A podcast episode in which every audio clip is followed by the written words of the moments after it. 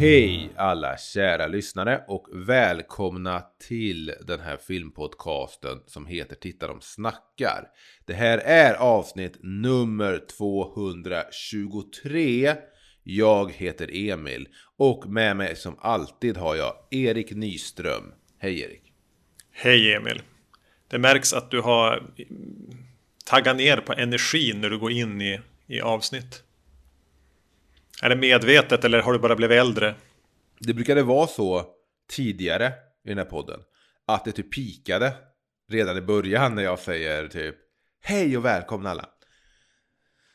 Så det är skönt att kanske ändå sänka nivån lite sådär. Faktiskt.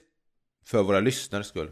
Lite avstressande även att när man, när man ska eh, svara upp att inte behöva försöka frammana samma energi själv, för den finns inte.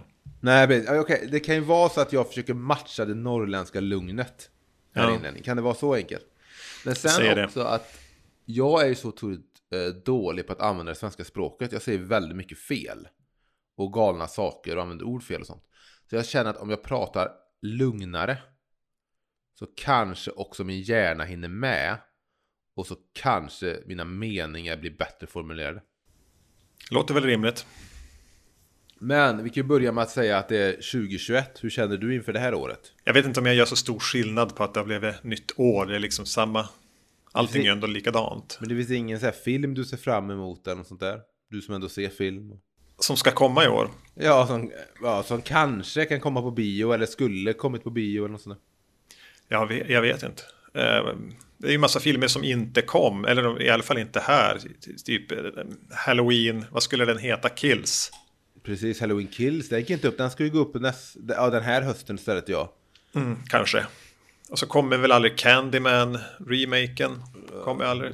Du fokar så mycket på skräck här. Jag vill också säga att Top Gun sköts ju upp. Så den ska ju komma. Jag vet inte hur många som bryr sig om en ny Top Gun-film med Tom Cruise.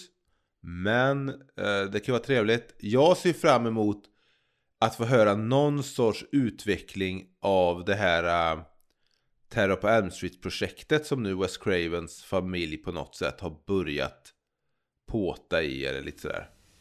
Vem är det de har samtal med där? Jag vet inte, men jag, det enda jag vet är att de gick ut, om jag minns rätt, och jag troligtvis inte, så gick de ut på Twitter och sa väl någonting i stil med vi, vi är öppna för förslag på en ny Elm Street-film. För vi har fått tillbaka rättigheterna. Jag tror det är så här. Eh, och då var det väl han, regissören, som gjorde den sövande tråkiga Dr. Sleep. Ja, han Flanagan ja. Ja, ja visst ja. Mm, jo, men det här tror jag vi har... Jag har en idé. Eh, vilket gör mig lite rädd. Men det här tror jag vi redan har diskuterat.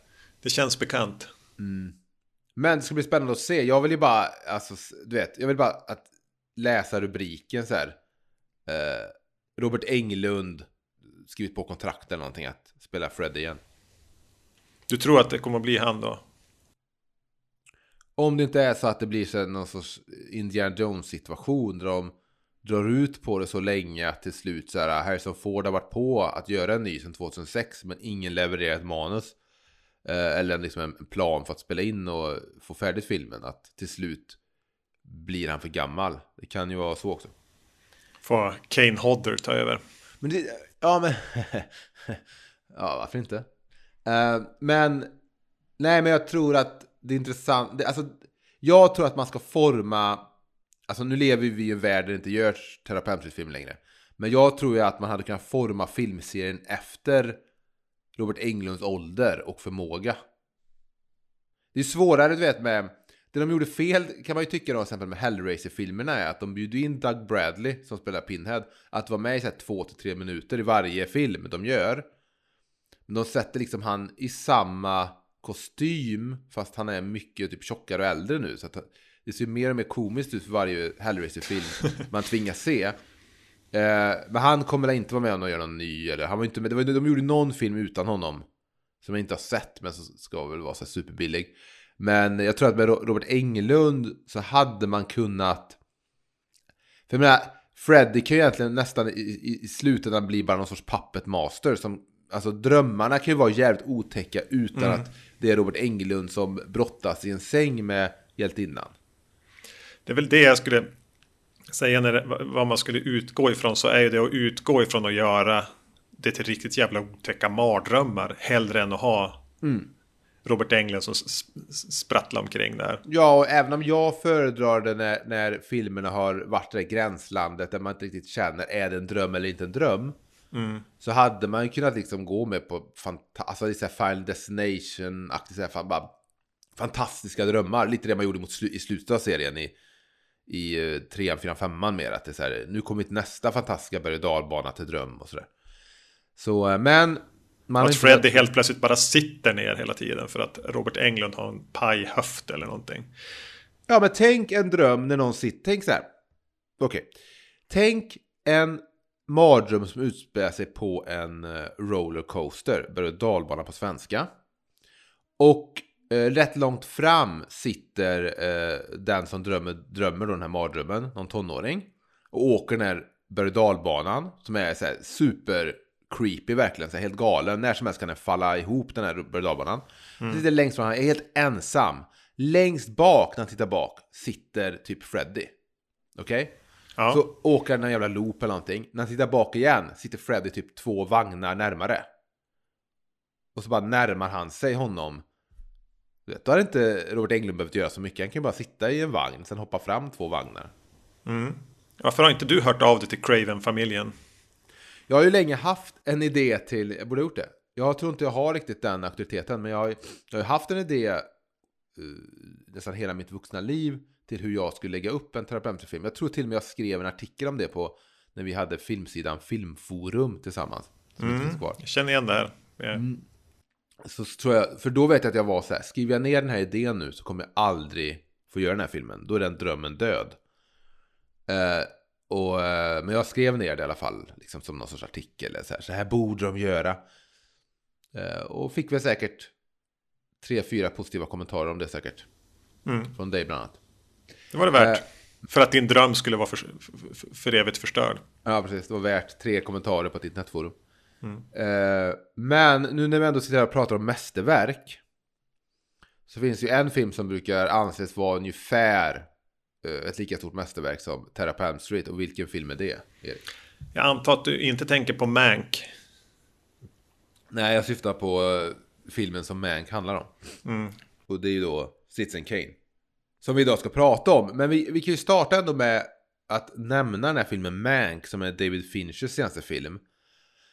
Som han gjorde då för Netflix. Jag såg den i höstas på bio faktiskt, mitt i pandemin. Mm. Eh, det är väl den sista... Det var den sista filmen jag såg förra året såklart. Det är väl även den sista filmen jag kommer att se på bio på ett långt tag, då gissar jag då. Tills när pandemin liksom lagt sig. Eh, men jag var ju... Och Mank handlar då för er som kanske inte orkat titta på den på Netflix. Om manusfattaren och hans arbete med att skriva det Citizen Kane-manuset. Eh, och hans samarbete med eh, Orson Welles och där. Men eh, ja, det var kul att gå och se en ny eh, David Fincher-film. Men jag fick ju lite träsmak i biosalongen. Det fick väl jag i, i, i min mjuka sköna soffa där jag kan korva runt och lägga mot vilket håll jag vill för att se. Eh, den är ju småtråkig. Ja, men jag, jag är ju imponerad eh, så här, i hela den pastischen som filmen är. Jag tycker den är så här, snygg. Det var kul att se, se David Fincher ta sig an så här, en periodfilm liksom så här, som är så svartvit och utspelar sig på då, ja, om det är sent 30 då kanske, sent 13. Det måste ju vara det. Um, I alla fall en brytpunkt mellan 30 och 40-tal. Och, så, eh, och, och se Trent Reznor då, hans kompanjon Atticus Ross göra en um, göra ett liksom, tidstypiskt soundtrack och så här. Så det var, det var mycket kul med det, men sen vet jag inte om själva filmen. Och Gary Oldman var jätterolig att titta på så här. Mm. Och Charles Dance var grym som William Hurst står här. Men ja, ja, det var väl att dramat var väl inte så intressant. Nej, det var väl det stora problemet. Att den här berättelsen om hur manuset kom till är inte så intressant. Ehm, och jag vet inte heller om de lyckades ge någon ehm, energi till det genom att ha den här lite uppbrutna kronologin. Nej. Där han dels ligger med brutet ben och skriver och dels får vi liksom bara följa Mankiewicz. Eh, du menar som, att han, som promenerar ja. runt i Hollywood under en tioårsperiod. Du menar biografin om han Mankiewicz, inte manusförfattaren inte ja. är så spännande i sig? Det finns inte tillräckligt där. Ja, inte ur den här vinkeln i alla fall. Men jag, jag trodde nog också när... För jag blev överraskad när de här första stillbilderna från den här filmen kom. Jag hade inte hängt med i att Fincher... Jag hade hört Fincher ska göra någon sån här Orson Welles biopic-aktigt om Citizen Kane hade jag väl hört, men jag har liksom inte följt hela den här resan med Netflix. Och de här första bilderna kom så satt jag väl fortfarande och när trailern kom, jag tror till och med när jag satt med biosalongen att jag förväntade mig kanske någonting från Citizen Kane-inspelningen. Mm. Du vet lite som, um, heter den Shadow of the Vampire med William Dafoe där om, om uh, Nosferatu. Att man skulle få se liksom någon sorts meta-inblick i Citizen Kane. Jag, ja men vad kul att få se David Fincher filma liksom utanför Citizen Kane i de kulisserna. Och man får se Orson Welles regissera eller man får se kanske någon känd scen från Citizen Kane fast liksom utifrån och sådär. Men det där dök ju tyvärr inte upp utan det var ju mest bara Gary Oldman med brutet ben. Alltså hans, hans enda karaktärsdrag verkar ju ha varit att han var eh, alkis. ja. Jag tänker att det skulle vara lite mer spännande att titta på Citizen Kane utifrån eh, vem Orson Welles var. Än den här alkoholiserade manusförfattaren. Mm, dock blev jag lite besviken i Mank när Orson Welles dök upp. För att jag gillade så här, för jag trodde att formen skulle vara Okej, okay, Orson Welles är bara en röst på telefonen. Mm. Du vet, ja men vad snyggt liksom. Han är som någon sorts överhängande så här eh, hot nästan som man bara kommer få liksom höra i telefon och kanske någon bild på. Men sen när han dyker upp i stugan så tyckte jag det blev så här. Det kändes nästan som att det var en producent som hade sagt men vi måste ha the money shot och det är när Orson Welles dyker upp. Mm. Så jag, det var någonting där som jag tyckte skavde lite även om den skådisen, vad han heter, gjorde rätt bra jobb som Orson Welles och allting. Men... Vet du vad som mer skavde? om nu Fincher verkligen skulle försöka få det här att kännas och se ut som en film som kanske var gjord samtidigt som Citizen Kane. Mm. Det är att den är widescreen. Ja, det var han har ju lekt lite så här med... Han vill inte gå all in på att göra den helt... Eh, pur, är, pur, jag vet inte om är puristisk ett ord? Nej. Nej, men jag förstår ju vad du menar. Det ja. tänker jag att lyssnarna gör också. Ja, han vill inte göra den helt så här puristiskt så här 1940-tals film. Utan han, så han skevar till det lite där med sin, uh, sin widescreen och så. Men däremot har han ju, som sagt, Trent Reznor och Atticus Ross gjorde väl musiken helt på instrument från den tiden. Mm. Inga syntar och det här. Och sen uh, har de väl lagt på så här på uh, ljudspåret. Dialogen ligger väl något litet eko för att det ska låta lite föråldrat och sådär. Sen är det ju filmad digital med liksom filmgryn inlagt och de här cigarette burns någonstans i filmen och sådär. Ja. Det hade ju varit kul, kan jag tycka, alltså gillar purister och puristiska eh, dogmer att han hade gått tillbaka och ja, men jag ska filma på 35 och jag kommer filma det på film. Någon filmsort från den tiden. Jag har fått Kodak att göra ny film som de gjorde det då. Alltså, du vet, på det sättet. Jo, för alltså, nu blir det bara lite halvgräddat. Om man då spela spelar in ljudet ska ligga i mono och det ska vara ett litet eko på och det ska vara cigarette burns. På, varför då? Ja, precis, då borde han ju gått hela vägen. Eller var det bara det att han inte fick pengar till det? Eller är det det att Fincher inte känner sig trygg och jobba med ett 4-3-format? Det blir ju lite så här en tonåring i en rolig film till YouTube av det då. Nu leker vi lite med att det ska se ut som en gammal film, eller vet man, någon, eh, någon som gör en egen musikvideo och lägger på något sånt här Super 8-filter. Men har filmat det liksom en iPhone.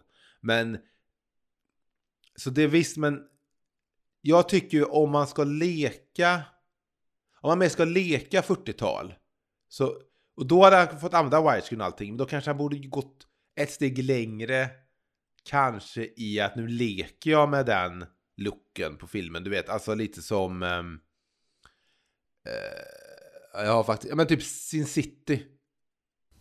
Mm, var ju lite mm. åt det hållet att den, att, att den lekte med looken av någon sorts film noir, men den var liksom en, ja, en serietidningsfilm. Uh, men så han gick lite, men samtidigt är det ett val han gör. Jag, Tror du det var ett val han gjorde eller tror du Netflix sa i helvete att du får filma den här på film eller göra den i 4.3. Folk kommer att se det här på sin tv och de kommer att bli sura om det blir svarta fält på sidorna. Alltså jag skulle gissa att det säkert finns någon film gjord för Netflix som går i 4.3. Det tror jag. Jo men 4.3, det, din favoritfilm går ju i 4.3. Den eh, vi såg för några, eh, nu i höstas, eh, Charlie Kaufmans nya. Ja just det, det är sant. Att, han kanske bara är tjurigare än Fincher som har sålt jag tror, jag tror Fincher bara hatar att filma på film, så enkelt är det. Jag tror han är så här, det, det är typ det är 14 fler steg som krävs än att vi slår upp en, liksom en Red-kamera i 8K och filmar. Ja. Och så, att han, äh, han har hunnit fylla 60. Han är lite, ja, men som en kastrerad hankatt, ligger och spinner på soffan. Han ja, vill det, inte minsta möjliga motstånd. Och det jag lärde mig på den här filmvisningen eh, av en kille som heter Mats är att Gary Oldman och David Fincher delar de båda har varit gifta med samma kvinna och båda har barn med den här kvinnan. Jaså minsann, det var ja. lite kul. Mm, det visste jag inte om. Så då, de är i princip släkt med varandra. Så undrar om hon blev nervös när, när Oldman skrev på för att göra filmen. Blev hon stressad att de skulle sitta där och dricka tillsammans? Ja, du vet, precis. Båda skulle inse vilken ragata hon är. Mm. Jag bara... tror man ska passa sig för att börja dricka med Gary Oldman också. Jag tror att Fincher skulle hamna under bordet snabbt då. Men i alla fall så, vi båda såg Mank, men jag känner, även om jag älskade vid Fincher i alla fall, gjorde som tonåring, så tycker jag inte det fanns tillräckligt att prata om när det kommer till Mank. Nej. Jag tror du håller med. Ja. Så då är det naturliga att istället ta sig an en av filmhistoriens gigantiska filmer. Ja, det var väl det den lyckades med för mig, Mac. Det var att jag blev jävligt sugen på att se om Citizen Kane. Som jag inte har sett sen kanske, alltså sen jag var i tonåren. Och det är ohyggligt länge sedan. Ja, jag undrar när jag såg den. Ja, för jag tänkte på det nu när jag såg om den så här. När såg jag den här filmen? Det kan ju inte varit när jag var tonåring. Då skulle jag inte få tag i den här filmen på något sätt. Jag undrar om det var först när jag läste filmvetenskap som jag faktiskt såg den. Uh, ja, för ingen film man kan gå och hyra hur som helst. Nej. Den går inte ens att hyra nu i princip. Jag tror inte, jag tror inte den streamar någonstans. Jag vet att jag hade en, en så dyr, köpte då en så dyr VHS-utgåva typ från England som var som i ett slags Det var som ett fodral i kart, glansig kartong, en stor gul ask. Eh, fast ett VHS-band i det som en, som en så här medium påkostad DVD-utgåva kommer att se ut så tio år senare. Fast VHS. Undrar om jag kan ha kvar den i någon låda någonstans. Men var det med något eh, extra material, någon löjlig filmcell någonting? Det var säkert med någon eh, making of eller någon dokumentär efter. Det var det förmodligen. Uh, jag kollar här nu på en, en brittisk box. Kan det varit ja, gul och så står, står det Citizen Kane i svart? Ja, Men, och han, han står istället för A1. Ja, jo, precis den. Uh, ja, den är säkert uh, trevlig att äga. Du kommer du kommer ju aldrig i hela ditt liv sätta in en, uh, en VHS-kassett i en spelare igen. Ja, och skulle jag göra det så skulle det ju inte vara Citizen Kane. Nej, det skulle, skulle... vara en konstig albansk uh, skräckfilm som du och Magnus ska prata om i eran podd Vacancy. Eller så skulle det vara något av de här eh, Tom och Jerry-banden jag hade inspelat som jag såg när jag var liten. Drömma mig tillbaka till en bättre svunnen tid när man var nio. Uh, ja, men är det någonting du vill säga om Citizen Kane innan vi börjar prata om filmen? Eller känner du, litar du så mycket på att våra lyssnare uh, känner till den här filmen? De, alla känner nog till den. Sen hur många som har sett den är väl en annan sak. Men jag litar, mm. på, jag litar på lyssnare. Mm. Då kan vi bara säga att det är du som har gjort temperaturlistan. Självvalt från ditt håll. Uh, och vad är en temperaturlista, Erik? Det är eh, att gå i, tio steg från det kallaste, det sämsta med en film till det varmaste, det bästa. Um, för att alla filmer har någonting som är bäst och sämst och några steg däremellan. Oavsett hur bra eller dåliga de är. Precis. Exakt. Um, ja, då, då kör vi väl igång då helt enkelt. Ja, jag börjar på det, punkt nummer ett, det kallaste, det sämsta med Citizen Kane. Mm. Och det är väl att den är Citizen Kane. Världens bästa film. Mm. Det är jättesvårt att sätta sig och se eh, den utan att ha med sig jätte, jättemycket förutfattade meningar eller andras åsikter och att se den utan att börja tänka på hur banbrytande vissa saker är. Hur och vad det är som hur, gjorde den unik när den kom och allt det där. Det, det, det, går inte att frikoppla den från det. Det blir lite akademiskt. Det är synd ja. kan jag tycka. Ja, för, uh, ja, precis. För det är ju då citationstecken världens bästa film. När man tittar på den så det är inte världens bästa film. Men hade inte folk snackat om det som världens bästa film så hade det kunnat varit en sån där ett underdog-val att anse att det är världens bästa film. Mm. Förstår du vad jag menar? För det är, det är för mig inte världens bästa film. Men jag hade kunnat älska den som världens bästa film. Om det inte hade varit världens bästa film. Och, eh, ja, knepigt förklarat. Men, eh, men, det, det, ja, men det kanske kommer till sen längre ner på listan. Men jag kan hålla med om du med att det är som ett, som ett ok som hänger över den på något sätt. Ja. håller den tillbaka lite. För Precis. det är inte ofta man sitter och tittar på den för dramat heller. Man tittar mer på pusselbitarna. Jo, och, eller för att eh, av någon sån här plikt att man ska ha sett Citizen Kane. Ja. Och om man har sett den en gång och tyckte den var sådär, då, då, då ligger nog felet hos mig. Så då måste jag se den igen. Ja, för ja. att förstå. Alltså det... Det är lite som Radiohead på det sättet. jag har aldrig riktigt lyssnat på Radiohead. Nej, inte jag heller, jag säger det. Men det ska ju vara världens bästa band, men jag har aldrig, jag har aldrig fattat. Nej. Men du som gillar 90-talet generellt borde ju Radiohead. Jo, men jag gillar, jag gillar inte det där, äh, vad är det, det där svåra. Det ja. kan vara lite samma med Nick Cave, som du vet att du älskar. Att ja. det, det, kan ibland vara lite för svårt. Jag tänker att, att äh, mm, lite från olika håll, men de, de håller som samma plats någonstans. Radiohead och Nick Cave. Och då ska jag säga att Radiohead är svårare. Att det finns ja, något ännu jo, mer. Det är det. Ja, men däremot jag har Pablo Hanne heter väl Radios första skiva. Den har jag, den är ju mer bara garagerockig. Mm. Det är mm. den skivan som Creep är med på. Men sen när du vet, de Radiohead-skivorna som, som fanns i min värld när jag växte upp, det var när OK Computer kom och dem. Ja. Och det var så här konstiga jävla musikvideo med någon jävla ylande typ Tom York, liksom på, som gick på MTV och sånt. Jag bara, vad fan är det här? Så kommer det en skiva efter det som hette något med Amnesiac eller vad den hette. Ja, ja, ja. Som var... Alltså det var som att de gick upp i atomer på något vis. Och ändå är det som att det nästan är samma klick som älskar typ Håkan Hellström som har väldigt så här, du vet, nostalgiskt laddade texter och så här, går rakt in i hjärtat på många. Som gillade Radiohead. Det känns inte som att det var så här, vet de... För det fanns, min kusin älskade ett, ett syntband som heter Spock. Ett svenskt. Mm. Vet du vilka Ja. Jo, Och det kan jag förstå liksom är så här ja, det, knepiga människor gillar knepig musik. Och kanske är lite nördar så här.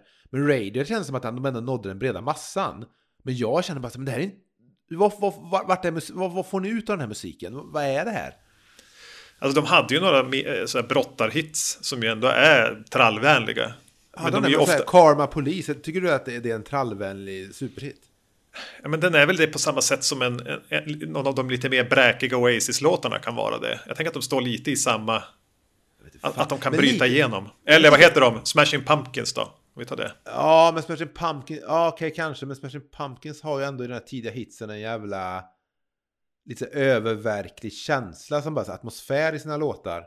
Men, uh, ja, vi behöver inte sitta och prata om Radiohead, men jag kan Jag kan känna bara att Radiohead är knepigt. Bara så det är sagt. Ja, Visst, då kan du ändå säga att Nick Cave är lättare att lyssna på än, än Radiohead. Ja, han är mer en historieberättare, men han känns som en tråkig kille i hörnet på en fest som man är såhär, Ja. ja. sätter mig och snackar med han så kommer liksom jag dras ner i hans jävla tråkighet och det ändlösa cigarettrökandet. Ja, sitter och rullar egna cigaretter och bara pratar också. Eh, ska jag gå till punkt nummer två? När vi ändå pratar om musik. Eh, det, det näst sämsta med, med Citizen Kane är den här Musse Pigg-musiken. Som kommer ibland. Alltså det är ett ganska mörkt och allvarligt drama med visserligen så lite gladare sekvenser. Och då blir en så här, alltså som känns som att det kommer från en Disney-film, alltså en kortfilm där Musse och Pluto är på stranden och han, han blir jagad av en krabba. Typ. Pluto börjar slåss med en krabba eller någonting. Det är lite sån så här dutti-dutti musik som eh, jag tänker att det, det är lite ok från, från när, den, när den kom. Att man skulle, kunna, man skulle vara lite övertydlig med att nu är de lite glada, så nu är musiken jätteglad. Nu är det lite sorglöst här. Men det är inte det en del i att för uh, Orson Welles, det här är alltså hans första film han någonsin jobbade på. Det är Ja. alltså den första filmen han regisserade, första filmen han, han plockas in liksom från att ha gjort eh, teater och radioteater och bara så här, gör vad du vill. Eh, du vet, så att han hade ju ingen bakgrund inom film. Men jag undrar, för han var ju inspirerad av uh, Dr. Caligaris kabinett. Ja, kan jag tänka mig. Uh, hade han sett innan och ville liksom det, det tyska expressionistiska som är typ den enda epoken jag minns från när jag läste filmvetenskap för den enda jag fastnade för då. Som var så här, ja men det här är jävligt coolt. Jag har till och med några Dr. Caligaris kabinett leksaksfigurer jag köpte från E- Ebay så här 2005 kanske. I någon låda hemma. Eh, så den filmen skulle jag faktiskt kunna tänka mig se om och kanske prata om. Det skulle vara kul. Eh, men så inspirerad av den så kan jag känna att han gör ju allting och det kanske också är, är att han har en bakgrund i teater och radioteater. Men filmen är ju väldigt tydlig och stilistisk och eh, den är, ja, den är berättad liksom väldigt ehm, eh, ja, jag, jag säger helt enkelt tydlig kan jag använda som ord. Mm. Eh, Och där kanske de direktiven som han Bernard Herrmann som gjort musiken, eh, känd för alla, all musik han gjorde till Hitchcock och där. Det kanske var direktiven han fick att liksom, vi vill liksom, eh, är det glatt ska vi visa att det är glatt, är det leds- ledsamt ska vi visa att det är ledsamt och ska det verkligen vara så här. Förmodligen. Eh, Och kanske lite, alltså att, att eh, jobbade inte lika mycket med, med, med så här subtila undertoner heller. Nej, precis. Och det är det med, den är, filmen är inte så, den är självvalt inte subtil. Det är väl det jag vill säga. Det, det är ju verkligen, det är nästan, du använder Disney-film, jag vet inte om jag säger att det är, men det är ju, den är ju nästan berättad som att det vore en film för barn. Mm. Och på ett bra sätt. Jag gillar att den är ju väldigt, den, är, den leker med olika former och den är väldigt så här, formstark och allting. Och också att den är berättad nästan som att det är en tecknad film. Karaktärerna är som hämtade från tecknade filmer också. Vad är det då som gör att jag inte stör mig på, på det visuella men att musiken skär i mina öron men det sticker inte i ögonen med, med, med, med de övertydliga bilderna? Jag vet inte riktigt, men man brukar ju säga det här att en taskig bild är det ingen som stör sig på, men är ljudet taskigt eh, så är det väldigt svårt. Att våra öron är på något sätt känsligare än vad våra ögon är. Så kanske är någonting med det. Jag tänkte inte så mycket. Det enda jag minns är fortfarande musiken från The News of the March och inledningen med det här dova, tunga soundet. Ja, ja men det gillar jag. Det känns ju modernt. Det, då sitter man ju nästan och tänker att det här är en film. Det här är filmen Fincher har gjort. För att se ut som en film från 40-talet. Jag tycker den glimrar till och nästan känns modern på så sätt. Och så kommer de här trudeluttiga sakerna. eh, Med, Men Jag, jag är rätt säker på att jag har soundtracket på vinyl. Ska jag kanske slå på det sen? till Citizen Kane alltså. Jag tror det. Ja. ja. Det kan väl vara ta till din eftermiddagslur. Ja, det finns ju annat att lyssna på också. Men ja, Hur, hur, hur många vinyler har du? Jag har inte så många och jag ska sälja av 75% av det. Jag har inte så mycket. Men jag, jag, jag hade ju en period i, i våras när jag var lite lycklig och då köpte jag mycket grejer. Konsumerade rätt en del. Som ofta gör när man är så glad på något sätt. Och då eh, var jag inne i en fas där jag skulle köpa massa soundtracks och skit så jag köpte. Och jag samlade på Disney-vinyler och sånt. Vad fan, jag kommer aldrig sätta på ett Bernard Bianca. Nej, det kommer du aldrig att lyssna på. Nej, så jag ska nog sälja av allt det eller skänka bort det tror jag. Ja, jobbigt att sälja. Ja, jag känner att jag hamnat i den här fight club-grejen där du vet, eh, sakerna du äger kommer slutändan att äga dig. Ja. Så känner jag när jag kollar på mina vinyler. Det räcker att man har sina Pearl Jam-vinyler, sina Neil Young-vinyler, kanske en eller två Radiohead. Jag har några Nick Cave för din skull. Och sådär. Men jag behöver liksom inte all den där jävla skiten du vet, man samlar på sig. Jag behöver liksom inte Rolling Stones-vinyler i min samling. Det är som film också. Jag skulle ju kunna, jag köper ju på, alltså det, det, det handlar ju bara om att göra någonting för att fylla ut tillvaron. Det är att beställa en film och sen gå och vänta på att den kommer hem, packa upp den, titta på och sen ställa den någonstans. Det var ju mycket så när jag samlade på DVD. Då var Ja. det att man, man startade, vet, man köpte den där första, det var Terminator 2 från USA, den kostade 300 kronor. Det var verkligen så man köpte den och bara, jag har Terminator 2, så bra den någonsin kommer se ut, trodde man då. Och du vet, med en extra material jag aldrig har sett och man var helt mindblown. Sen köpte man Terra Elm Street-boxen, det var så här, köpte man Seven, man köpte Memento, man köpte Almost Famous. Så det var så här, man hade de där. Men sen plötsligt kommer det där, du vet, man, man går runt på Konsum och så bara, ja men vänta lite, Änglagård var länge sedan man såg. Så köper man den, du vet, och så, så blir Så var det ändå samlingen... två för 59 så då köpte man även Ja, precis. Fletch 2. Ja, så är det så här att, att den här samlingen som skulle vara den här snygga Instagram-kompatibla samlingen som man kan lägga upp ett foto på och folk skulle bli imponerade. Eh, så blir liksom sam- DVD-samlingen blir brokare och brokare och så blir det så här bara för mycket och så, du vet, så blir det där, du vet, man ser vissa har bilder på, du vet, hela bok, Billys-hyllor fulla med DVD-filmer. Det är så, samma med vinyler, du vet, det, det, det finns något oattraktivt i det där. Ja, det är ju ett missbruksbeteende, det är ju det. Alltså bara, ja, men, nu har jag inte druckit på ett par år. Nu ska jag gå ut och bara ta en öl. Det kan jag väl? Bara ta en öl, det är väl inget Mm. Ja. Ja, och så tänker man så här, och du ska köpa en, en dyrare så IPA, den får Mm. kosta liksom 120 spänn den här ölen. Men sen sitter man där och, ja, men jag tar en Norrlands, jag tar en Norrlands till. Mm. Det blir bara så här trasher, trasher. Ja. Ja. Och så väldigt många DVD-samlingar där ute i Sverige är nog väldigt, väldigt trashiga. Ja, min är fruktansvärt trashig. Även om det finns ju mycket bra saker i den. Alltså, men jag, jag, det händer ju nu att jag... Nu grävde jag fram Citizen Kane ur den på DVD faktiskt. Men att jag inte Har du, en, orkar... DVD har du en DVDn som har så här orange omslag som är så här billig? Nej, det här var någon svart dubbel... Två Ja, men då var det ändå en riktig samling. För jag, jag tror det fanns en sån här, du vet, närmast hitta på Coop-utgåva. Som jag vet att mina, mina, mina bröder har haft av Citizen Kane. Och det, det, det är nog samma bild som du hade på din gula. Ja, jo, jag känner igen är, det här. Men den är orange istället. Ja. Eh, Att jag orkar ju ändå inte gå- till och gräva och leta. Så det är mycket enklare om det finns att streama någonstans. Eller jag har ju till och med betalat och hyrt filmer som jag har någonstans i någon jävla låda för att det är så besvärligt. Ja, jag, jag tycker det är så skönt nu när man eh, kan bara hyra. Att det är så här. eh, Ett, jag tycker det är lite skönt att betala för en film. Jag känner att jag gör någonting bra då istället för att tanka ner en film. Ja. Men samtidigt tycker jag det är skönt att se den och sen försvinner den och jag inte är fast med ett plastfodral i hyllan. Jo, nej men det är alltså plast... Nej, samma sak. Jag, jag köper ju filmer fortfarande, men det är ju bara ett så här...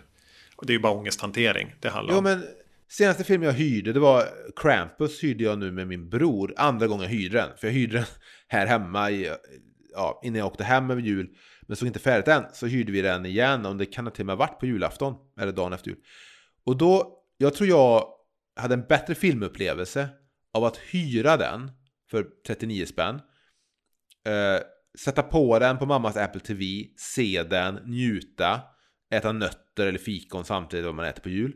Än om jag hade köpt den, fått hem den, öppnat den, satt i den DVD-spelaren och sen varit fast med den att behöva ställa i en hylla.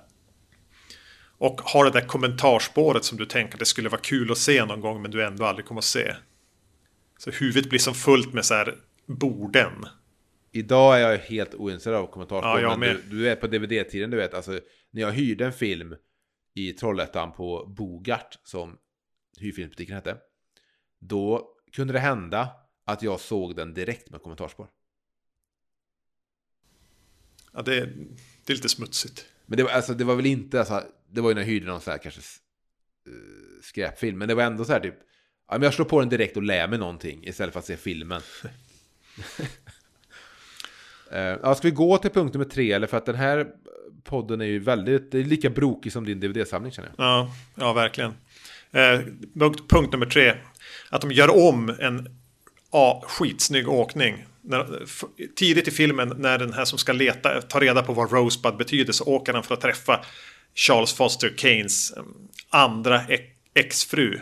Mm. Och hon är då så här, ja, försupna typ nattklubbsångerska eller vad hon är. Och då åker den genom det snöar och kameran åker över ett eh, hustak, hittar ett eh, takfönster där man ser henne sitta, sen och fejdar den sig själv genom glaset och ner och hon sitter vid ett bord. Eh, ser den första gången bara wow, fan snygg, snygg, djävulskt snygg åkning. Sen gör de om den mot slutet av filmen när han får dit igen. Eh, och då är det in, ingen snö, utan det, man ser tydligt att det är miniatyrer. Ja. Eh, och eh, även om det inte hade varit att den är så mycket fulare och avslöjar sig själv andra gången så är det bara något trött med att jaha, det är så här det är så här man presenterar henne.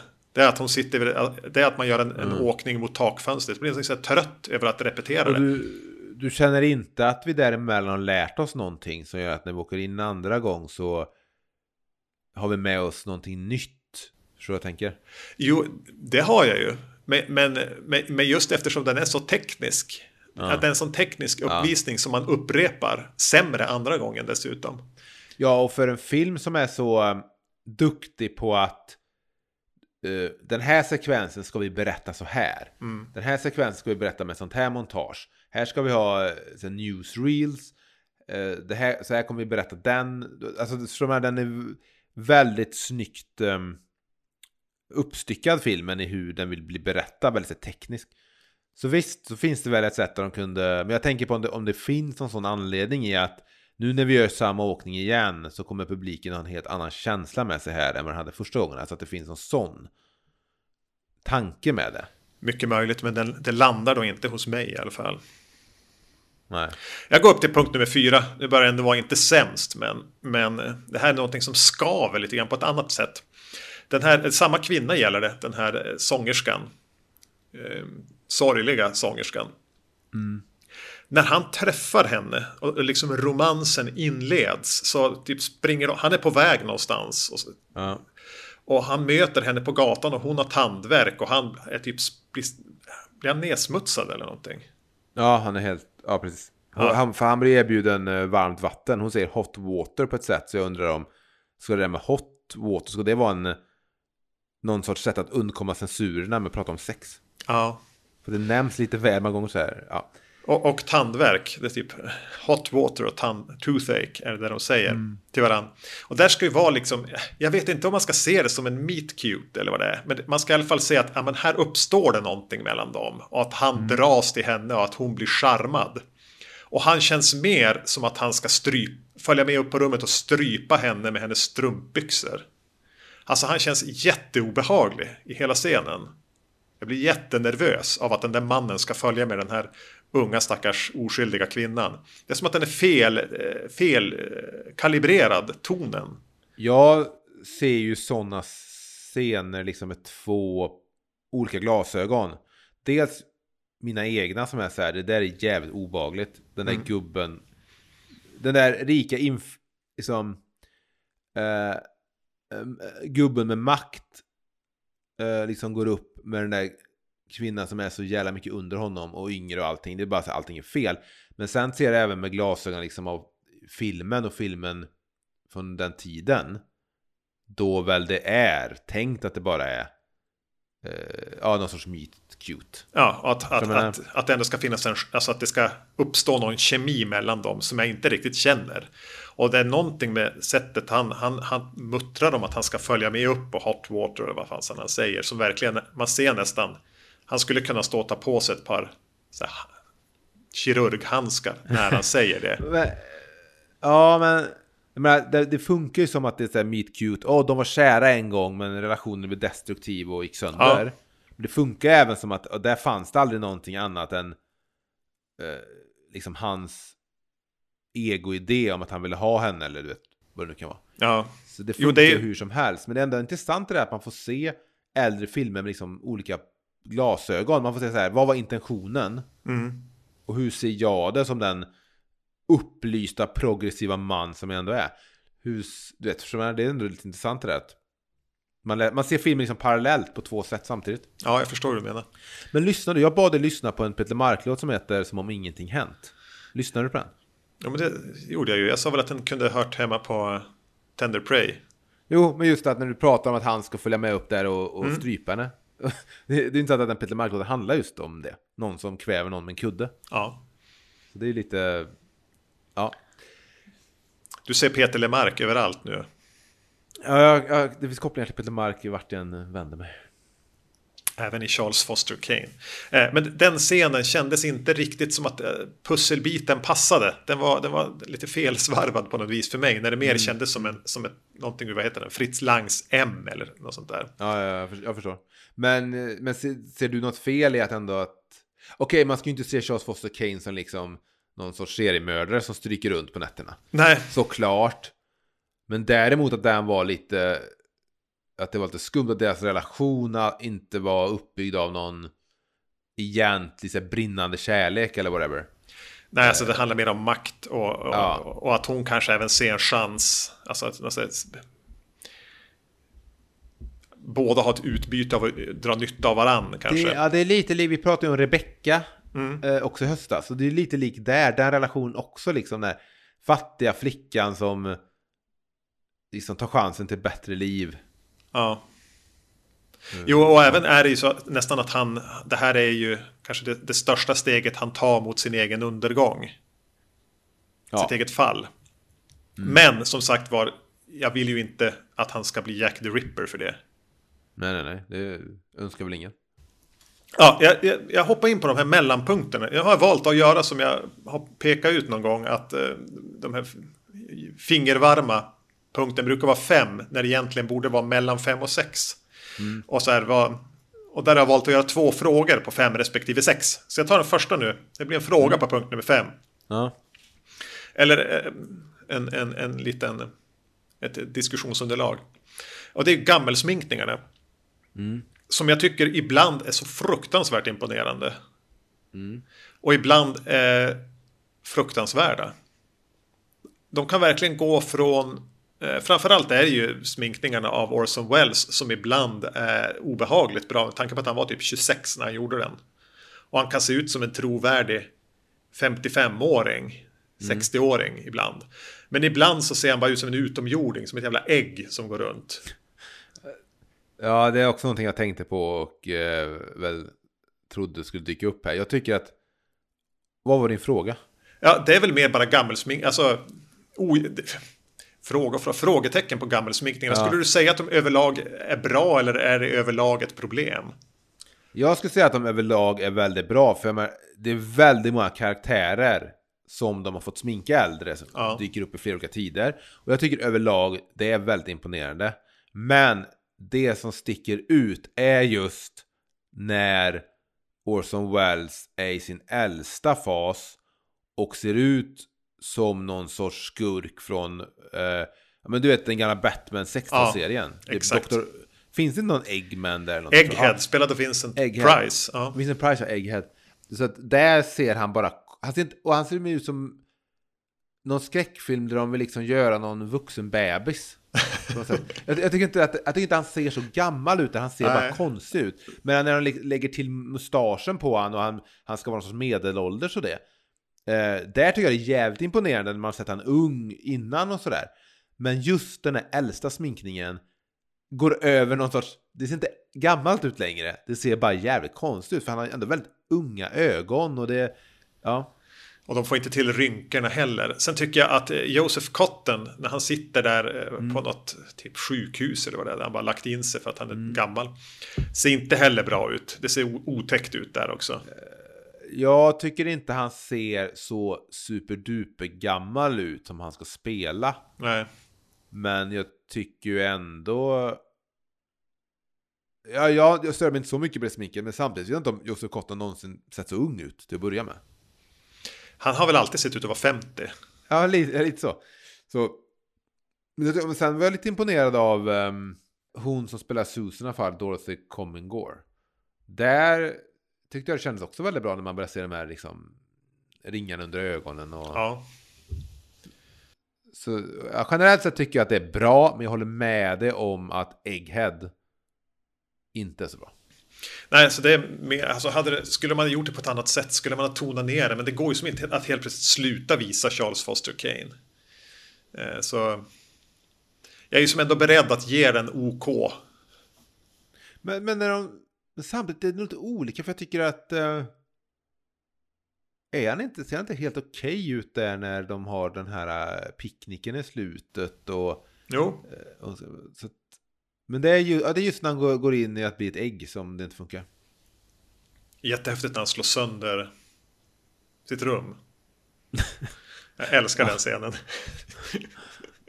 Uh, jag ja. tycker ändå att, att Orson Welles är ganska duktig på, på att få till den här eh, stappliga gubbe, gubben som ja, måste men, hålla äh, tillbaks sin ungdomliga kraft hela tiden.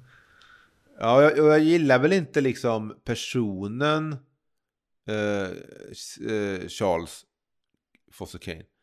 Men uh, jag tycker han är väldigt obaglig genom filmen, men det är väl tanken kanske. Men jag tycker ju att att eh, Orson Welles gör ett väldigt bra jobb som skådis. Mm. Ja, men det... Han håller, håller liv i den där energin och sen övergå till eh, liksom genom ja, ålderdomen och så. Men min punkt nummer sex är nämligen här, karaktären Charles Foster Kane. Mm. Um, för det ska ju som, filmen handlar väl egentligen om att skildra hans uppgång och fall. Uh, vad är det som blir hans fall? Vad, när är det han går över en sån här point of no return? När allting bara blir en nedåtgående spiral?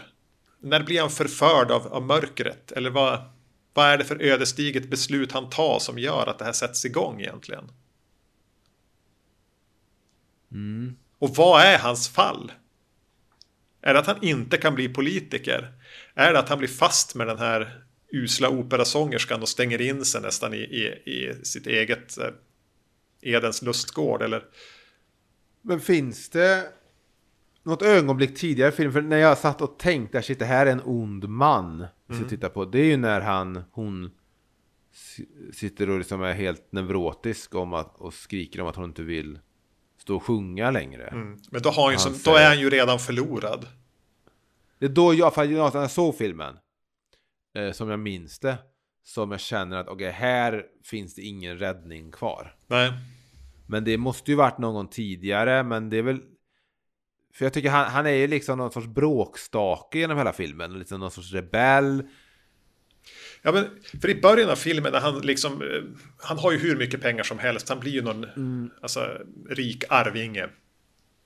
Och han, men han vill ju in i tidningsbranschen för det tycker han verkar kul. Det tycker han känns inspirerande. Ja. Och han är ju lite en, en liten rebell. Han vill stå på de svaga sida. Han ska skildra det som det är och allting. Mm. Man, och, och, och Orson Welles är som ung och pigg och rapp och jävligt charmig där. Mm. Så där är det ganska lätt att heja på den här, visserligen rika men ändå uppkomlingen. Jag såg ja. för övrigt dagen på, efter jag hade sett den här, såg jag The Aviator. Ja. Och det är lite samma sak där med, med ja, vad, vad nu heter han som, som Leonardo DiCaprio spelade, nu tappade jag namnet på Howard Hughes. Alltså att han är också ja. en riking som kom in i Hollywood och vill göra saker på sitt sätt. Och, och strunta i vad alla tycker. Det finns ett ögonblick också i filmen där ehm, där de väljer mellan två eh, löp på tidningen. Efter att han har förlorat det här guvernörsvalet. Ja. Och där de pratar om att det, att det är fraud att, uh, att valet inte har gått rätt till. Mm. Och där är också ett sånt ögonblick. Där okej, okay, man väljer lögnen före sanningen här. Eller man väljer... Tvärt emot uh, vad, han, vad han gjorde sitt ja, manifest. Han, ja, ja, precis. Vad han säger att han ska stå för på något sätt. För det, det är ju ett tillfälle i mitten av filmen måste det väl vara när, när de ja, men vi måste komma upp i fler, alltså vi har fler läsare helt enkelt. Mm. Och då går de och tittar på liksom den större tidningen. Mm. Ja men kolla på vilken jävla redaktion de har. De har mm. alla de här super eh, duktiga journalisterna eller tidningsmän eller redaktörer eller vad fan det är. Och då säger han bara, ja men då köper vi dem. Och då säger ju Joseph Cotton som är som hans samvete hela tiden. Ja, jag faran är väl vad de kan göra med dig. Mm.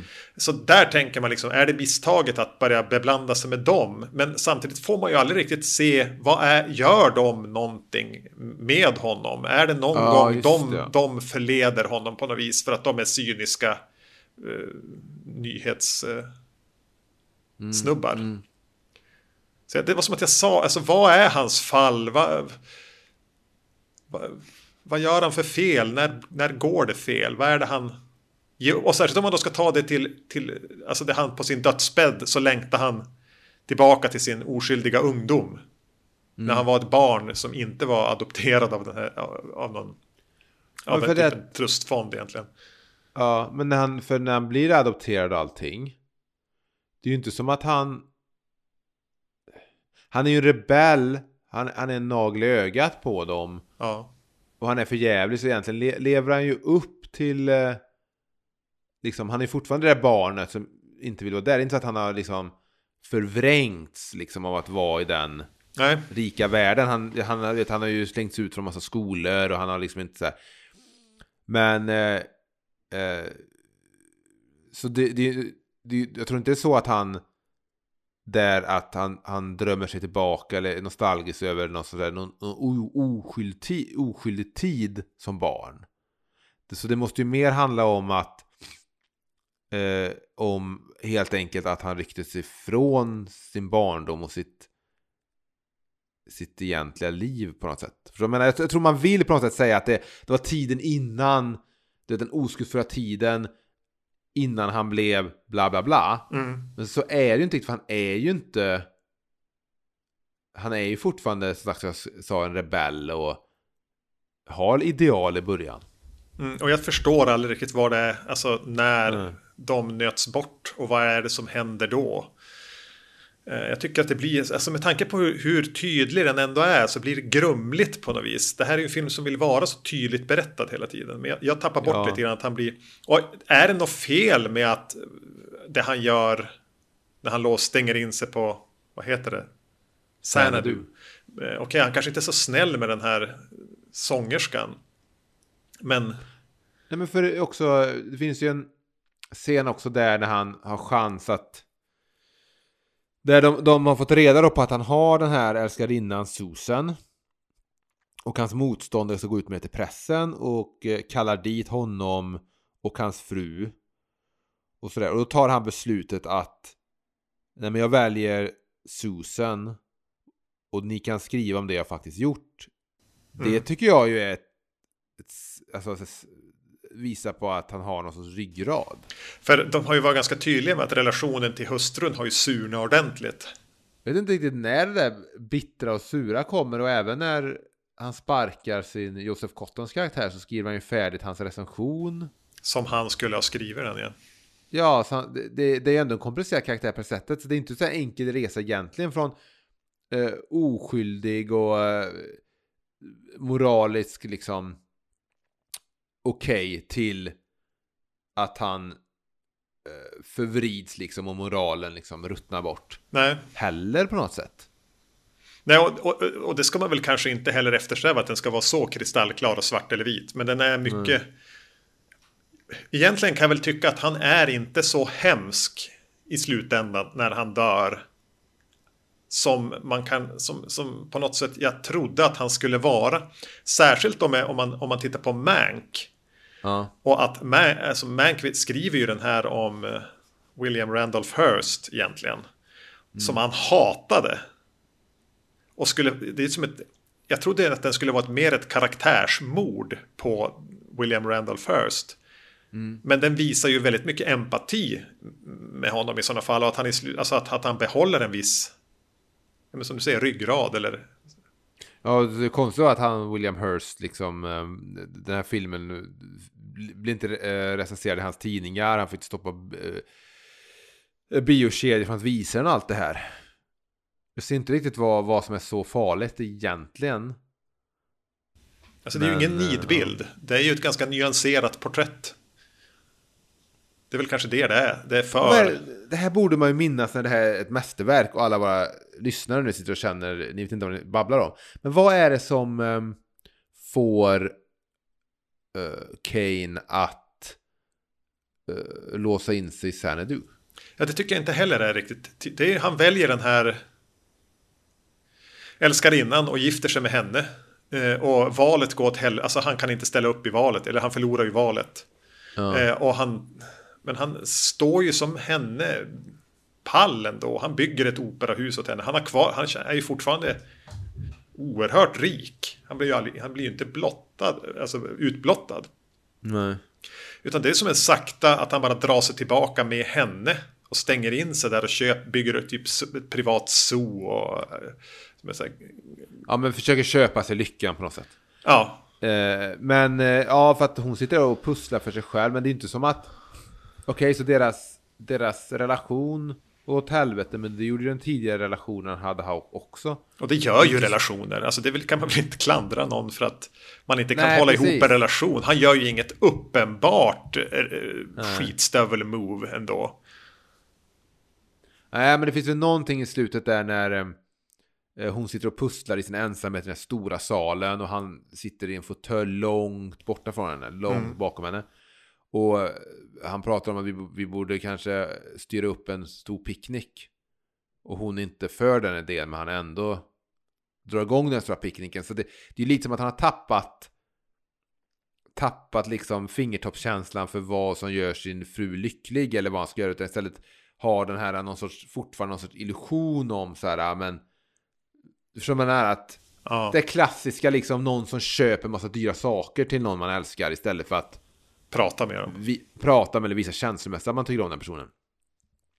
Så, så där finns väl någonting att han helt tappat, om, tappat liksom eh, kopplingen till sin hustru och liksom, men ja. Men jag hade nog bilden av när jag skulle se om den här filmen att det skulle vara mycket mer så här galet i att han låser in sig, du vet, i princip, du vet, i tornet och du vet så här. Mm. Eh, ja, så jag trodde faktiskt att det skulle, ja, jag tar om det. Ja, nej, nej men när jag, när jag såg om den här filmen så trodde jag nog mer att hans tid i Xanadu och i som sagt skulle vara mer han fast i någon sån här galenskap, du vet. Det skulle vara så otäckt där inne. Och visst, Ja. det är lite otäckt i hur det är filmat och hur det är skådespelat och så här, men eh, det är egentligen bara två olyckliga människor fast liksom i samma... Ja, och sen, och sen väljer hon att åka. Så det var inte värre än så. Han hindrar henne ju inte. Nej, och det hade varit en sak om det var liksom det sista som... eh, Det sista han hade, så att där får du det här mordet eller någonting. Ja. Att filmen har tagit någon sån vändning. Istället är det bara att det slutar upp med dock att, att han i princip säger eh, Åk inte för min skull. Och där man då kanske förstår att den relationen har han haft helt för sin egen skull och han har inte gett så mycket till henne. Nej. Och det är väl så, men det är inte heller så, alltså fan, är, 73% av alla relationer funkar väl så där ute. Ja, men det är väl då det som är, alltså att det är en ganska mänsklig bild av ett mänskligt eh, livsöde. Att, att, att eh, Wells och Mank gjorde det på en person som ingen av dem tyckte om och som levde vid den här tidpunkten. Som var väldigt stor och mäktig och inflytelserik. Ja, sk- skitsamma. Eh, Det, det var min punkt nummer se- fem och, fem och sex vad som går ihop där. Det var de här som är inte varken bra eller dåligt. Jag ville bara prata om det. Jag går upp på punkt nummer sju. Och den här bytte jag ut just innan vi spelade in. Strök en grej. Och satte in istället. Det att, att eh, Orson Welles använder sig i princip bara av okända skådisar. Han har ju Ja. som tagit med sitt, sina gamla så här, teaterpolare. Eh, Joseph Cotton, kanske, jag vet inte om han var ett namn här eller inte. Eller om Men han, jag, det, jag är väldigt säker på att han inte var det. Nej, utan att han blev Att det det, här var sen. film, ja det var liksom filmen som break honom. Eh, Och eh, att han inte valde att fylla den med, med Joan Fontaine eller, eller liknande. Ja. Utan att det här är... Han var sann till, sina, till sin teaterbakgrund. Och att man, då får man se en massa ansikten man inte... Nu är det en film från, från, från eh, tidigt 40-tal. Man har kanske inte samma... samma koll eh, på, på Nej, nej, men och så. när, när en Joseph Cotton dyker upp så känner man ändå igen honom. Ja, jo. Men det är ganska skönt att det bara är... Eh, han har valt sina. Han har inte gått på... På eh, producenters val eller så. Utan att Nej, det är punkigt. Det är som med, det är som med Sam Raimi och Bruce Campbell. mm, precis. Eh, men det... Jag tycker dock inte att när jag ser filmen, jag märker ingen så här skillnad i att det är okända teaterskådisar mot om det hade varit etablerade skådisar. Det är inte så att jag sitter och tycker att det är... Det, jag tycker det är ett... Jag tycker det är coolt som fan och punkigt Ja. av Orson Welles att göra det. Det, det respekterar jag och, jag, och det, det, det är verkligen ingen nackdel till filmen. Men jag ser inte heller att det är så här... äh, Tillför kanske. Det, Ja. som, nej. Det är inte en del av det som gör det här till världens bästa film. nej. Nej, utan det är mer bara att det är coolt. Eh, Att det, man skulle önska att om man, om man själv fick göra en film. Att inte falla för att springa och försöka kasta de här som var med i, i eh, Fredagen den 13 5 spelade taxichaufför där eller någonting. Eh, Att, att försöka få in en massa coola som eh, Rob Zombie håller på med. Utan bara, då tar jag med de här teaterskådisarna som jag jobbar med för. För de vet jag är bra. Ja. Eh, inte, inte spela på stjärnglans utan spela på kvalitet. Ah, ja, kort punkt. Eh, jag går upp på, jag är på punkt nummer åtta nu. Det här har vi redan varit inne på, eller du var inne på det. Det är ju Orson Welles skådespel. Alltså att han kan... Jag, jag gillar ju Orson Welles nästan mest när han är ung här. Med den här übercharmiga lättheten och... eh, han, han, jag vet inte vem jag, han påminner mig om, lite som Mark Ruffalo när han är, är som allra charmigast. Eller kanske, vad heter han, Oliver Platt när han var yngre.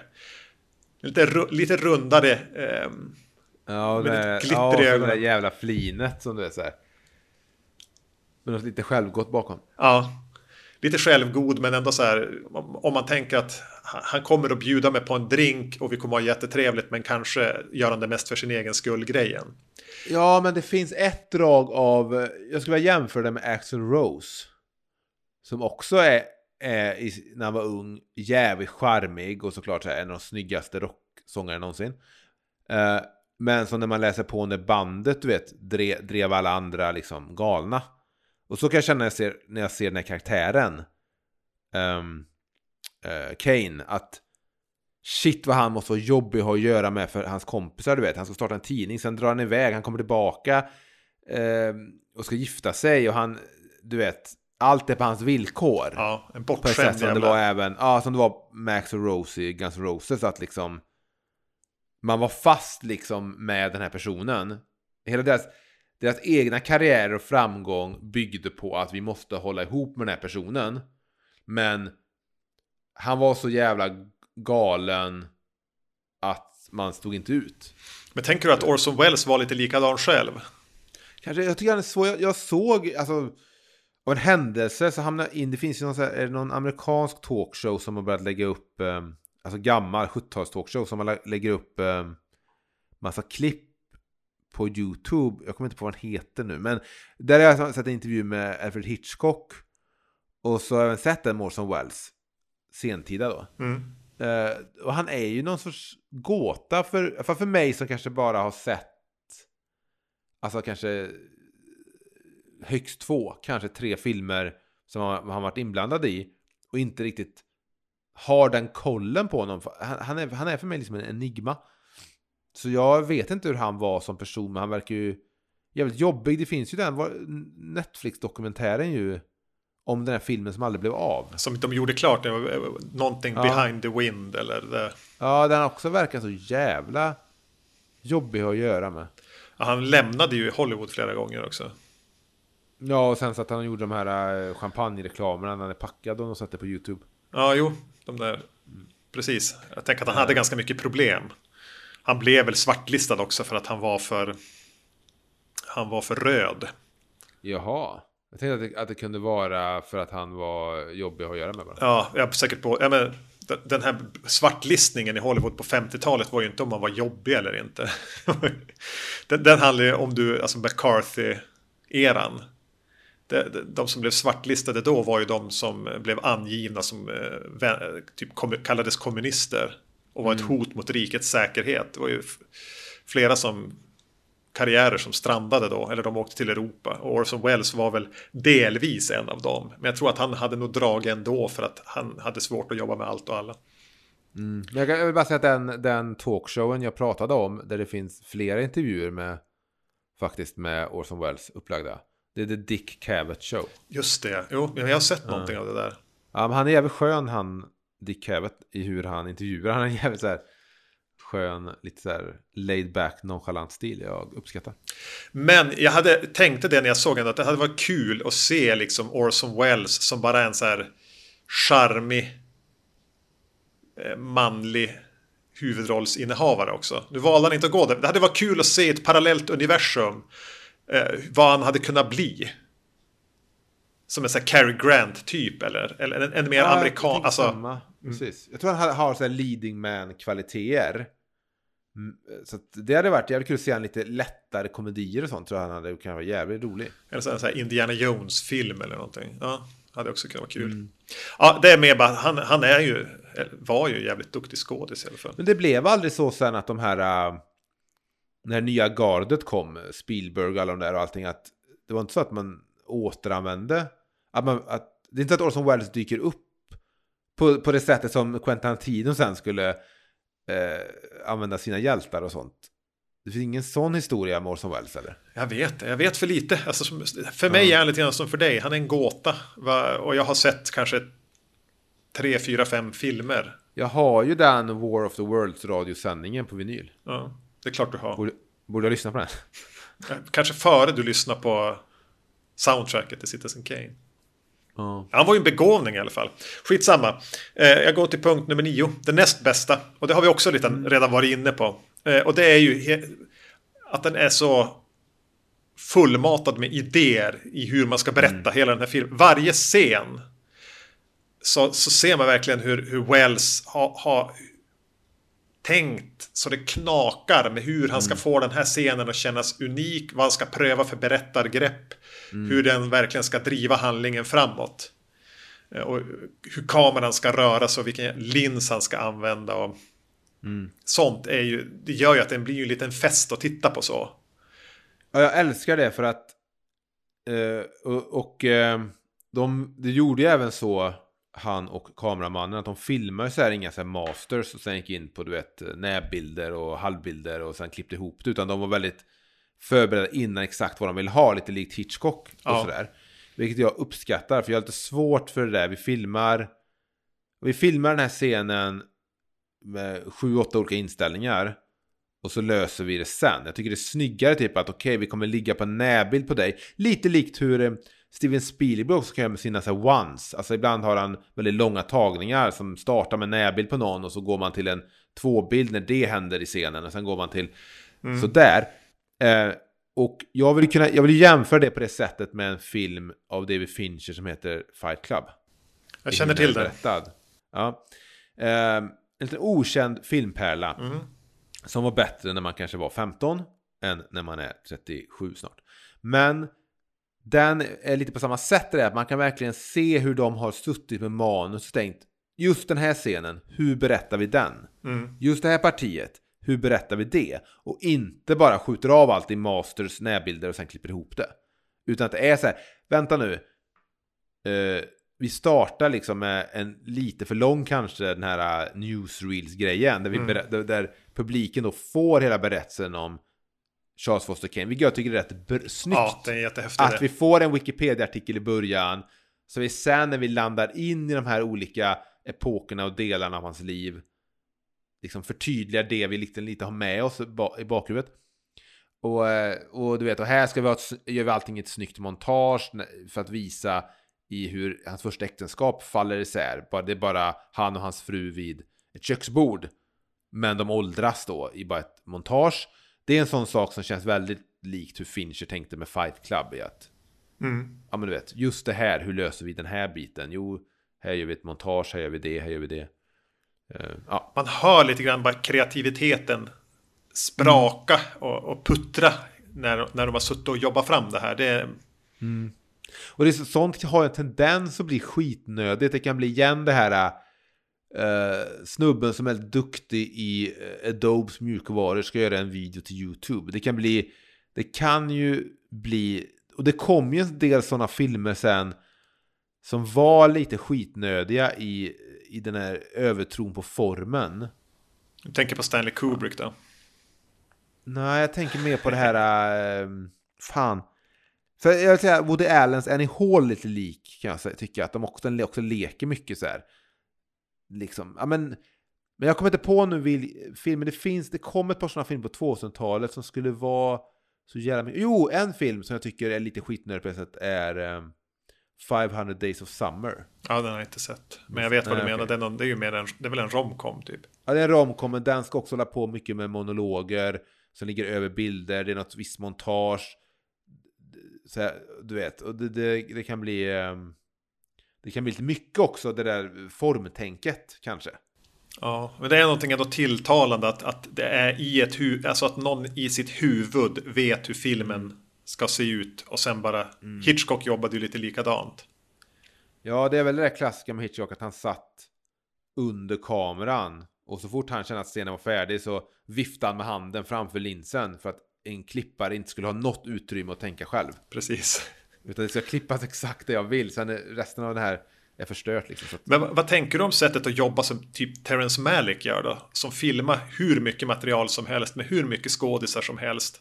Och sen stänger han in sig i klipprummet i två år. Och sen får han se vad, det, vad filmen ska handla om, i princip. ja, det känns ju lite mer som ett närmast dokumentärfilmstänk också som är så här, typ man har, ett, man har ett stort stoff och sen hur, hur liksom hyvlar vi fram liksom en historia av det här. Ja, Ja, ja det, är också ett, det är också snyggt såklart, så, så, får, så länge det är medvetet. Det blir ju värre när det är så här som vi säger Alien 3 som David Fincher lämnade innan de kom till klipprummet. Så att de fick ta det material de hade och du vet, få ihop en film säger vi. Där det inte finns riktigt en vision. nej. Men det, det finns ju liksom tusen olika sätt att göra en film på, men så länge man är medveten om vad man gör och man har en tanke med det så, så, så respekterar jag det. Ja, ja det, är det, det, det är nästan, nästan det bästa med den här. Det är, det är idéfesten. Men jag, jag kan väl gå upp då. Det här hänger väl ihop med allt vi har sagt. Lite grann. Med Punkt nummer 10, det bästa med den. Hänger definitivt ihop med punkt nummer 9 och 8, 9, 10. Och det är ju att den är, inom citationstecken då, skriven. Mank skrev väl tydligen, men Orson Welles var ju ändå, är ju ändå medförfattare på manus. Den är skriven, producerad, regisserad och han spelar huvudrollen, Orson Welles. Det är verkligen en en hjärna som gör allt här. Som har haft fullständig kontroll över hela projektet. Och det är ju inte så, om man ska titta på Mank så tror jag ju inte det var så. Alltså för Fincher. Nej, men Fincher har ju ändå lite den särställningen. För den här filmen, det var ju lite känt också, eller lite såhär äh, banbrytande i att Orson Welles hade Final Cut. Ja. Och, ähm, alltså, ja. De pratar ju om han lite i Mank, lite så här nedlåtande, typ Golden Boy eller vad de kallar han för. ja.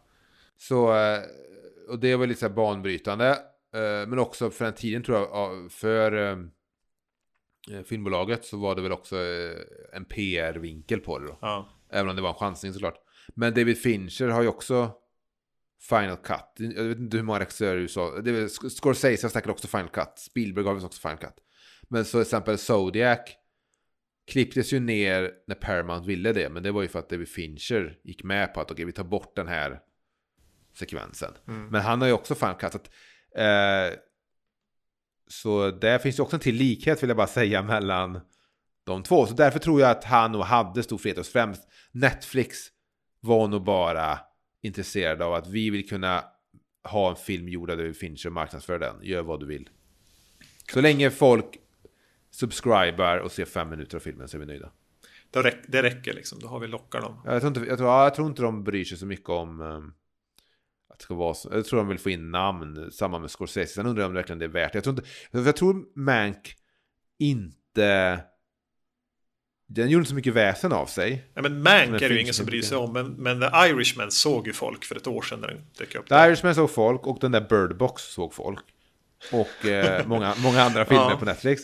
Men Mank, just Mank, eh, tror jag, den, den fick aldrig det där du vet, basset kring sig. Och det var väl inte kanske en film gjord för att få det, men jag, jag, jag vet inte om Netflix i slutändan var så nöjda med eh, tittarsiffrorna på den. Men eh, David Fincher har ju skrivit på något avtal nu med dem om då han ska jobba med dem i fem år eller vad det är. Så att, ja. Det ska David Lynch göra också. Eller han ska göra en serie för Netflix. Ja, är David Lynch med Terrence Malick? Jag filmar någonting så vi får se vad det blir. Eller är han med, skulle du säga, Orson Welles? I att han vet vad han vill. Eh, Mer eh, en mix mellan skulle jag säga. Jag tror inte han bara far och filmar och sen får han se vart det tar honom. Men lite, samtidigt är han ju inte den som kommer med ett Han har nog en, en, idé med sig in, men sen gillar han att pröva saker på plats. Jag har sett några sen när han ja. sitter och är, röker och är asförbannad på ja, med Twin Peaks The Return. Att de har, får använda ett set så kort tid. Varför kan vi bara mm. ha det en halv dag? Det står ju bara där, jag vill kunna vara där i två dagar. Kan man inte få drömma lite grann? Vara där och drömma lite grann som man säger. Fint. Och någon försöker förklara för honom att de måste plocka ner det och, och, och gå vidare. Och så säger han att det här är en jävla mardröm. Det här är en jävla mardröm. Jag ska aldrig mer jobba på det här sättet. Och det är. Kommer det mer Twin Peaks? Nej, det tror jag inte. Det är ju inte Twin Peaks han ska göra i alla fall för Netflix. Nej, nej. Det kommer ju mer riket i alla fall. Ja, det blir skoj. Vet, mm. Lynch och Wells är ju lite lika så att de säger ju hellre men då gör jag det inte. Nej. Om jag inte får ja. göra det som jag vill. Eh, det är ja. därför de har gjort, alltså Wells drog till Europa och inte har gjort så mycket filmer då. Och filmer som är så problematiska. Är ju att, att de är, de är inga kassakor. och, men de har eh, jävligt eh, hö, höga krav på sin egen konstnärliga frihet. Och det ska man väl ha respekt för. Mm, så, och likt eh, Lynch då. Så hade ju idag Orson Welles varit ett sånt namn som, David, som Netflix hade velat få en film gjord av. Ja. De har nog skitit i sig, ja men gör vad fan du vill. Håll dig bara till budgeten. Vi vill bara kunna säga att nästa år som Wells film dyker upp på uh, Netflix. Mm. Vi är patrons of the arts. Ja. Ja, ja fy fan. Det är ändå tråkigt liksom att en film som Mank då görs, läggs ner massa tid på. Sen visst den gick på bio lite, lite sådär någon dag eller två i världen. Sen försvinner den bort liksom på en jävla streamingtjänst där folk aldrig riktigt kommer... Ja, när deras hårddisk kraschar så finns inte Mank längre. Känns det ju som. Nej, den är bara en digital. Det är, det är bara en glorifierad... Någon snubbe gör en video på YouTube film egentligen. Mm. Eller kommer det någon Criterion av den? Eller något... Det är väl inte omöjligt. Det kommer ju på Irishman. Alltså att de har något litet mm. avtal med Criterion låter det som. Att de vill plocka ut vissa. Det kan säkert komma den här Kaufman-filmen också. Jag gissar att det också är filmskaparna som kan ha det sen kontrakt. Vi vill fan, jag tror det finns en vits här. Okej, okay, vi får lägga ner den här känslan av att som filmskapare visa en film på bio, visst. Men vi vill ändå kunna få ut den, att, att man ska kunna äga den. Jag tror att det är det kan vara filmskaparna som vill ha det med i, i kontrakten. Ja, jo. Mer än Netflix. Men eh, ja, borde man köpa Mank-soundtracket på vinyl? Har du eh, andra Trent Reznor soundtrack på vinyl? Nej, nej, det är väl Seven jag skulle vilja ha. Om, om jag ska lägga ner det här med att ha massa jävla vinyler som jag aldrig har lyssnat på. Så kan jag känna att eh, Ja, men jag, jag har ju släppt Terminator 2-soundtracket och det är kul att ha. Det är det hur som helst. Ofta lyssnar du på det? Jag har lyssnat på det tre gånger kanske. Ja, ja men det räcker. Men, men det är ändå liksom, det är en sån film som är kul att ha. Eh, och Seven finns inte släppt. Det finns något, något CD-släpp av soundtracket. Howard Shores musik. Men jag... Eh, kommer det ett vinylsläpp så kommer jag nog köpa det av Seven i alla fall. Men av de andra Fincher-filmerna så är jag inte så och även om Trent Reznor gjort musiken så är jag inte så liksom så här. Jag kollade på Gone Girl tror jag när det begav sig. Ska man köpa Gone Girl soundtracket? Men fan ska jag lyssna på det jävla... Nej. Dova bastoner. Ja. Mm, även om jag, men, jag har haft på Social Network soundtracket på Spotify så som alla andra har haft. Det är inte så att jag... Men eh, jag får lägga ner det där du vet. Fan. Ja. Och sen är det så här, hur gör jag då med mina liksom man ska bli av 75 Ska jag bara liksom gå, gå till en skivhandlare i stan och veta liksom att det är saker de inte ens kan själv, sälja själva liksom. Något jävla, du vet. Eh, eller ska jag försöka hitta det som jag kan sälja och sälja på Tradera och lägga ner den jobbiga tiden. Nej, du ska, vet, sitt inte och sälja. Nej. Plocka ut det som går att sälja och gå till någon som du vet kan betala för det, någon skivhandlare. Sen kan du ta Disney eller de här konstiga soundtracken till vad det nu är och gå på eh, second hand och ge det till dem. Men jag har ju vissa, jag har ju till exempel Lilla Sjöjungfrun, svenska vinylsläppet. Mm. Det tror jag jag kan få en hundralapp för på, för på Tradera. Ja, men är det värt det?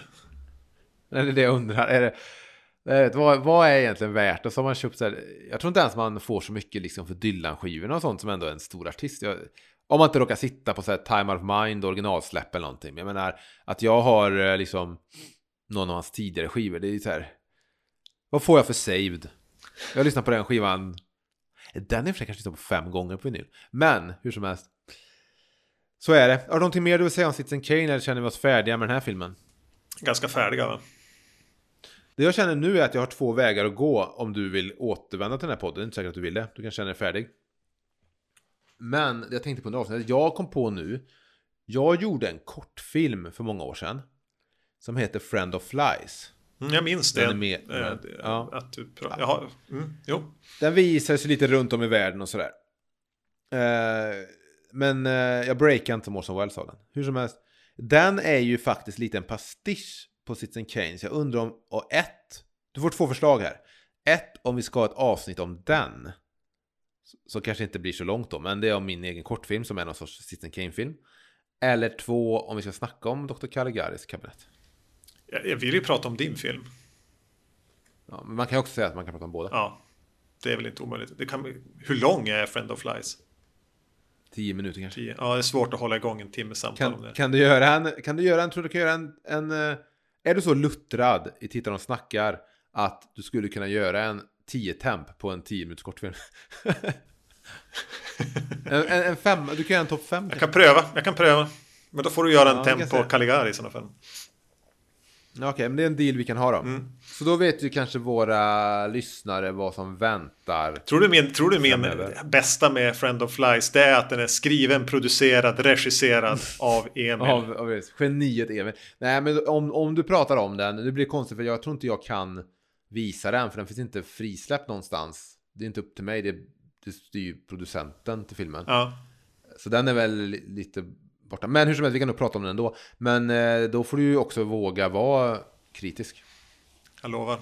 Men då i alla fall så kan vi avsluta med att säga, eller jag kan ju ställa frågan till dig, vart kommer du ifrån när du inte är med i den här podden? Vacancy, en skräckfilmspodd som jag har med min kompis Magnus.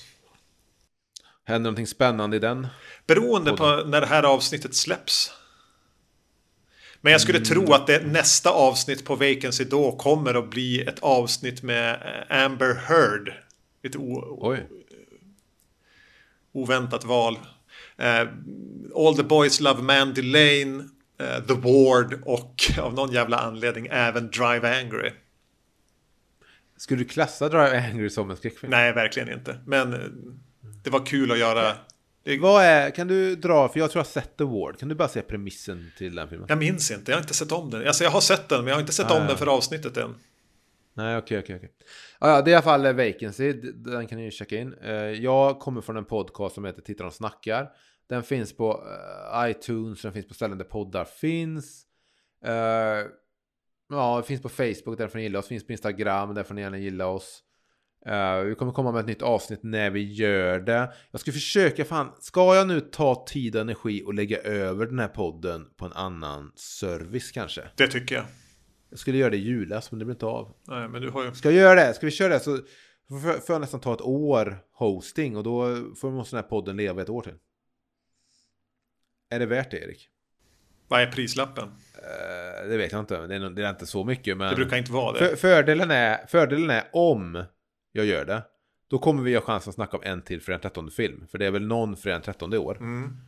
Eh, det- Gör det inte så blir vi fria från det här oket. Nästa film, fredag den 13, det är ju sjuan med Kane Hodder. Ja, då måste Okej, där. Vi kommer helt enkelt eh, hålla på i alla fall ett år till med den här podden. Underbart. Kul att ni lyssnar, ni som lyssnar. Eh, vi återvänder när vi återvänder. Nu säger jag hej då till dig, Erik. Hej då! Ciao!